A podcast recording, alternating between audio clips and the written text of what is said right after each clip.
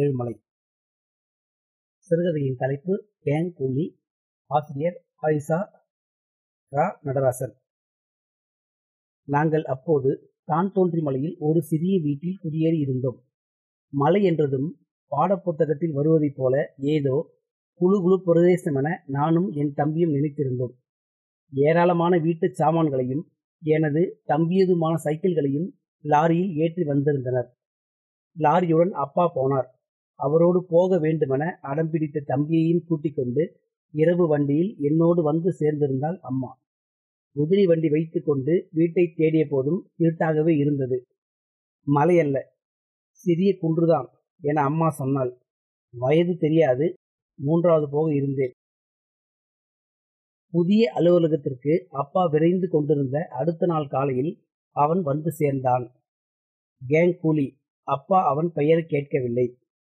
Watchman என்றால் அம்மா.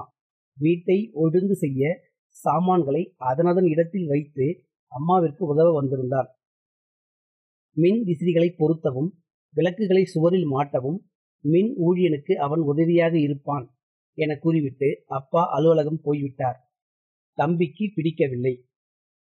திடீரென வெறிச்சோடி போன மரம் போல காணப்பட்டான்.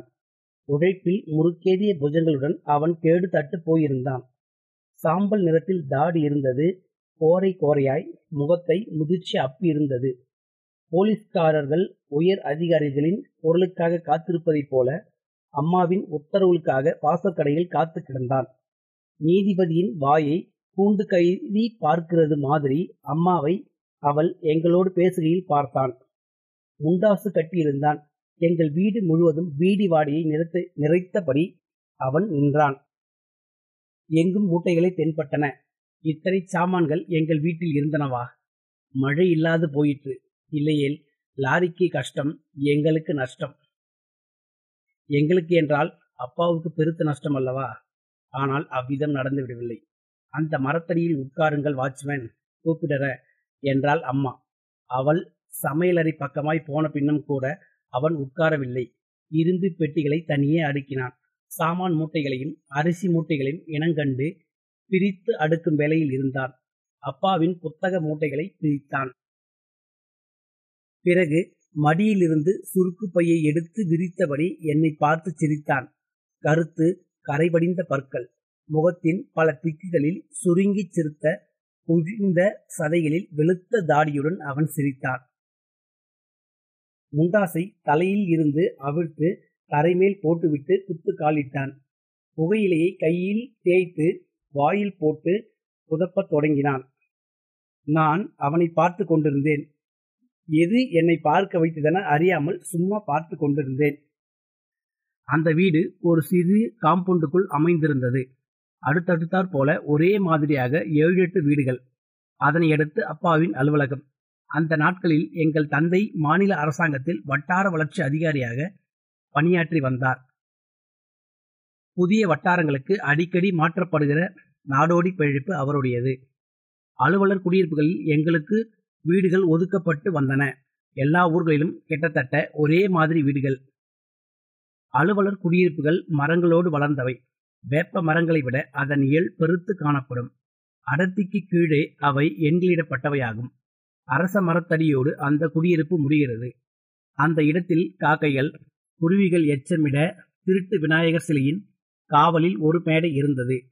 எங்கள் புதிய வீட்டிலிருந்து பார்க்க அது அழகிய வனம் போல காட்சியளித்தது.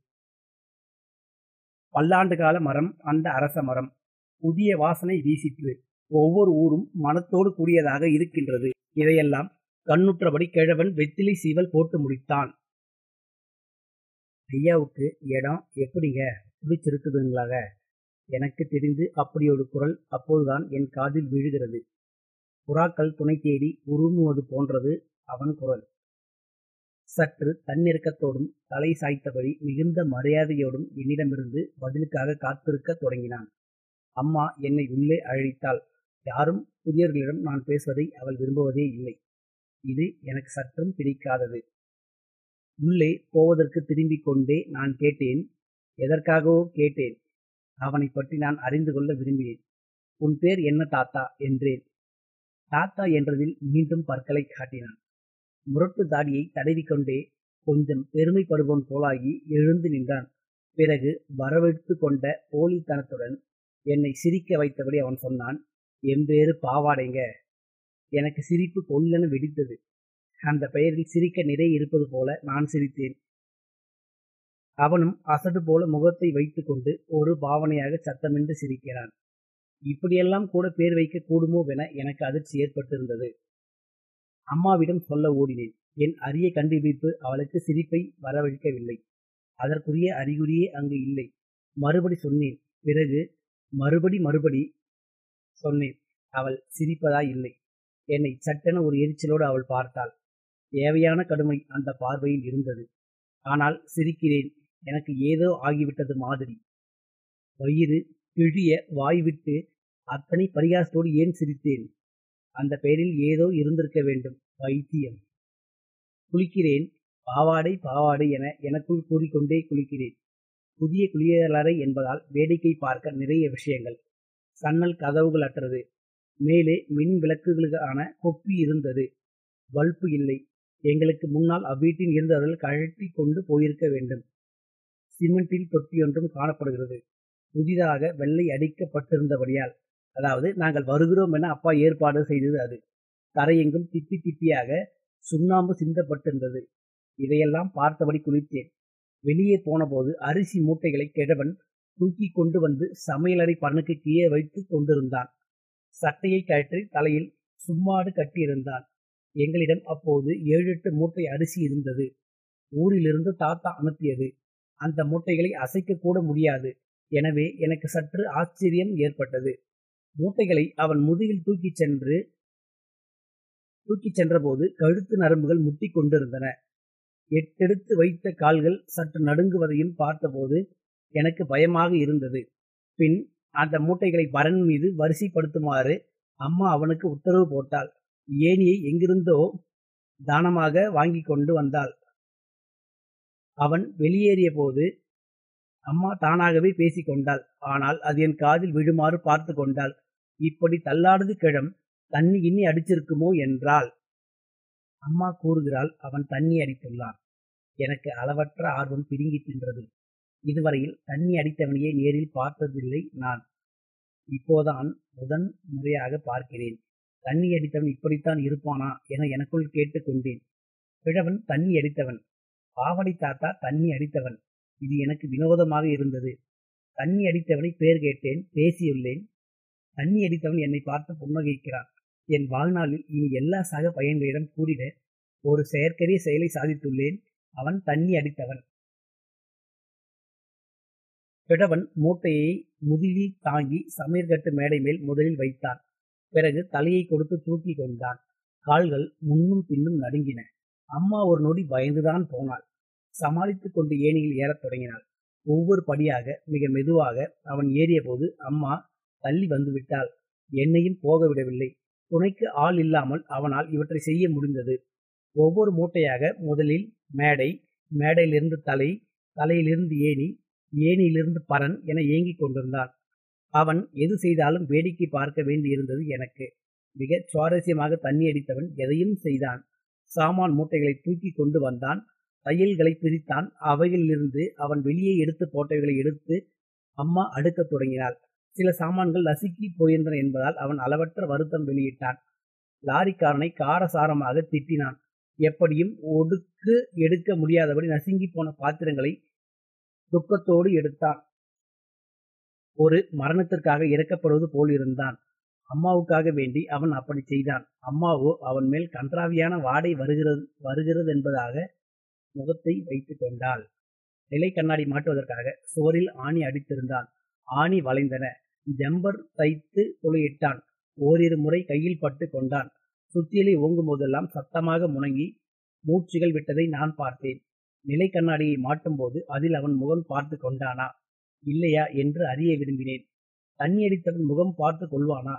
அதை அறிய முடியவில்லை. அம்மிக்கல்லையும் ஆட்டுக்கல்லையும் தூக்கி வந்து அம்மா கூறிய இடத்தில் துவைக்கும் கல்லருகே சுவரோகமாக கொள்ளையில் வைத்து அவன் நிமிர்ந்த போது மின்விளக்கு ஊதியன் வந்து சேர்ந்தான். இன்னமும் அளவற்ற வேலைகள் பாக்கி இருந்தன. அவர்கள் இருவருமாக வேலை செய்தார்கள். புத்தி கெட்ட கல்டு என்றான் மின் ஊதியன். மின் விசிறியின் பட்டைகளை தண்ணீரில் கழுவி துடைத்து வைக்குமாறு சொன்னான். டியூப் லைட்டையும் சுவிட்சுகளையும் கூட கிழவன் துடைத்தான். இந்த வேலையை கிழவன் பார்த்தபோது சாமான்களை வாங்கி வர அம்மாவிடம் பணம் கேட்டு பெற்று மின் ஊழியன் சைக்கிளில் போனான். தண்ணி அடித்தவன் வேலையில் மும்முரமாக இருந்தான். அவனிடம் கேட்க வேண்டிய கேள்விகள் என்னிடம் குவிந்திருந்தன அவன் வீடு எங்கிருக்கிறது? அவனுடைய பேரப்பயலுக்கு என்ன பெயர் வைத்திருந்தார்கள்? அவனுக்கும் இவனைப் போலவே பாவாடை என்றோ சொக்கா என்றோ வைத்திருப்பார்களா? மனிதர்கள் ஏன் இப்படி இருக்கிறார்கள்? அவன் கருப்பாய் அசிங்கமாய் ஏன் இருக்கிறான்? என் தாத்தா டாக்டராக இருந்தவர். இவன் ஏன் இப்படி படிப்பு ஏறவில்லையா? மக்காக இருந்து விட்டானா? நான் மேலும் கேட்க விரும்பினேன். அவன் தண்ணி அடித்துள்ளானா? தண்ணி அடித்தவன் மதியம் வந்தபோது சாப்பிடச் சென்றான். அலுமினிய சாப்பாடு தூக்கு கோழியில் உணவு வைத்திருந்தான். அப்பா மதிய உணவிற்கு வந்தபோது அவன் வெளியே மரத்தடியில் உட்கார்ந்து சாப்பிட்டான். நாங்கள் உணவு அருந்தினோம். கிடைத்த பொருட்களையும் எடுக்க முடிந்த சாமான்களையும் கொண்டு அம்மா ஏதோ சமைத்திருந்தாள்.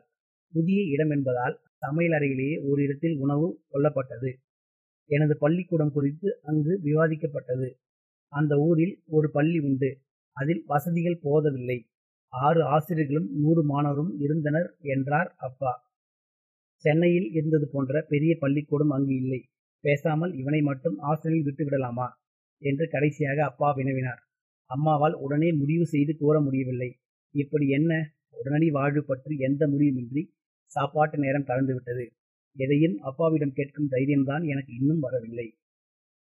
சாப்பிட்டு முடித்து வந்தபோது கிழவன் விறகு கட்டைகளை தூக்கி கொண்டு தோட்டத்தை சுற்றி வந்து பின்கட்டில் போட்டு கொண்டிருந்தான். அம்மா அவனை பற்றி அப்பாவிடம் புகார் செய்து கொண்டிருந்தாள். ஒரு வேலைக்காரன் கூலி அவனை கூட சரியான ஆளாக அனுப்ப தெரியவில்லை என அவள் கோபித்தாள். இந்த மாதிரி ஊரில் இப்படித்தான் என அப்பா சால்ஜாபு சொன்னார். இந்த நேரத்தில் அப்பா கிழவனை அனுப்பிவிடக்கூடாதென நான் விரும்பினேன். எனக்கு அவனை இன்னும் பார்க்க வேண்டியிருந்தது. தண்ணி அடித்தவனை சாப்பிட்டு கழுவி கழுவி முகம் உடம்பு கழுவிட்டு பிறகு சுமக்கும் தண்ணி அடித்தவன். அது எனக்கு போதுமானதாக இல்லை. மின் ஊழியன் வந்தான். அப்பா எங்கெங்கு மின்விசிறி விளக்கு மாட்டுவதென அறிவித்துவிட்டு அலுவலகம் போனார். முதலில் மின்விசிறி மாட்டும் பணி தொடங்கியது. உள் அறையில் தம்பி தூங்கிக் கொண்டிருந்தால் பெரிய வரவேற்பு அறையில் முதலில் மின்விசிறியை மாட்டக் கூறினாள் அம்மா. ஒரு நாற்காலியையும் அதன் மேல் சூளையும் போட்டு கிழவன் பிடித்து கொண்டான். பிறகு மின் ஊழியன் அதன் மீது ஏறி நின்றான். விட்டங்களை இணைத்த இரும்பு தகடு துரு பிடித்து துரு பிடித்திருந்தபடியால் அது தாங்குமாவென தொட்டு பார்த்தான். சூளை பிடித்து கொண்டிருந்த கிழவன் தலையில் சும்மாட்டின் மேல் மின்விசிறியை வைத்து திருகாணியை விடுவித்து பின் வெட்டத்தில் மாட்டினான் மின் ஊழியன். தண்ணி அடித்தவன் தலையில் எங்கள் மின்விசிறி. அந்த சந்தர்ப்பத்தில் லேசாக தலை ஆடிய போதெல்லாம் கிழவனுக்கு சரமாரியாக திட்டுக்கள் விழுந்தன. நன்று மின்விசிறி ஓடத் தொடங்கியது. இந்த மாதிரி ஒரு அமசஞ்சக்காரன் போதும். வேலை நடந்த மாதிரிதான். ஏயா கல்டு சரியான பூமுட்டையா நீரே என்று சத்தமிட்டபடி மின்முடியின் ஊழியன் சூழிலிருந்து இறங்கினான். அம்மா அவன் கூறியதை ஆமோ ஆமோதிப்பது போல புன்னகைத்தாள். தண்ணி அடித்தவன் அவமானத்தில் குறுகிய குறுகி போனது போல காணப்பட்டான். மின் விளக்கு மாட்டுவதற்கு சுவரில் ஆணிகளுக்கென ஜம்பரால் கொலையிலிட்டான் கிழவன். அந்த நேரத்தில் டியூப் லைட்டையும் அதை பொருத்தும் ஹோல்டரையும் இணைத்து அது எரிகிறதா என்று மின் ஊதியன் பரிசோதித்தான். அம்மா சமையல் அறையில் காஃபி தயார் செய்தாள். நான் அங்கு சென்றபோது இதை எலக்ட்ரிஷியனுக்கு கொடு என்றாள். செம்பில் இருந்த நீரை எடுத்து அடுப்பில் பாதி காஃபில் ஊற்றி அது கொதித்ததும் இது கிழவனுக்கு என புரிந்தது. பாவம் தண்ணி அடித்தவனுக்கு இதெல்லாம் தெரியாது. அது வசமான ஏமாளி. தனக்கு தண்ணி காப்பி அளிக்கப்படுவது கூட தெரியாத முட்டாள். அவனிடம் கேட்க இன்னொரு கேள்வி இப்போதும் இருந்தது. முன்பின் அவன் காஃபி அறிந்ததுண்டா? அவன் பேரப்பையன் எதை குடிக்கிறான்? நான் கெஞ்சினாலும் எனக்கு காஃபி கிடைப்பது இல்லை. எப்போதும் ஓவல்தான். காஃபிகளை தரம் பிரித்து அறிந்து எடுத்தபடி நான் வரவேற்பு அறைக்கு சென்று கொண்டிருந்த போதுதான் அந்த சத்தம் கேட்டது. கிழவன் ஆத்தாடி என்றான். அம்மா விரைந்தாள். அறையில் டியூப்லைட் சுக்கல் சுக்கலாக உடைந்து கிடந்தது. மின் ஊழியன் கையில் ரத்தம். அவன் கிழவனை சபிக்கவே தொடங்கிவிட்டான். ஐயா கவனிக்கல சாமி என முனகும் குரலின் குரலில் கிழவன் நடுங்கியபடி பரபரத்தான். அம்மா செய்வதறியாது தவித்தாள். தம்பி முடித்து கொண்டான். மின் ஊடியன் கச்சிப்பை எடுத்து தண்ணீரில் நனைத்து கையில் கட்டிக்கொண்டே நீரெல்லாம் ஒரு மனுஷன். ஏயா எல்லாம் வந்து உசுறு எடுக்கிறியா? என்றான். டியூப்லைட் என்ன விலை தெரியுமா? உன்னைய வாங்கி தர சொல்லணும் அப்பதான் ஐயா என பல்லை கடித்தான். நீங்க என்கிட்ட தரலையாற்றுன்னு நினைச்சேன். தலையில் வேற ஆணிங்க அசைப்படாதும்பீங்க. என்றவாறு ஏதோ பேச எத்தனைத்தபடி கிழவன் கண்ணாடி சில்லிகளை பொறுக்கி எடுத்து கொண்டிருந்தான். காஃபி சாப்பிடுங்க என்றாள் அம்மா. வாயா கல்டு வந்து குடி. அப்படியே உழைச்சு ஓஞ்சு புட்டிங்க பாரு. வா வாயா என மின் ஊழியன் கிண்டல் செய்தான். கிழவனுக்கு அளவற்ற அவமானம் ஏற்பட்டது. முகம் கோணி போனது. கருத்த சரீரம் நடுங்கிக் கொண்டிருந்தது. தண்ணி அடித்தவன் அழுவானா? ஏனோ எனக்கு அப்போது அங்கிருக்க பிடிக்கவில்லை. இயல் குரல் கொடை மூலம் பங்களிக்க விரும்புவோர் Iyal podcast at Gmail dot com என்கிற மின்னஞ்சல் முகவரியில் எங்களை தொடர்பு கொள்ளலாம். இணைந்து இயங்குவோம். நுட்பம் தமிழ் மொழியில் தழைக்கச் செய்வோம்.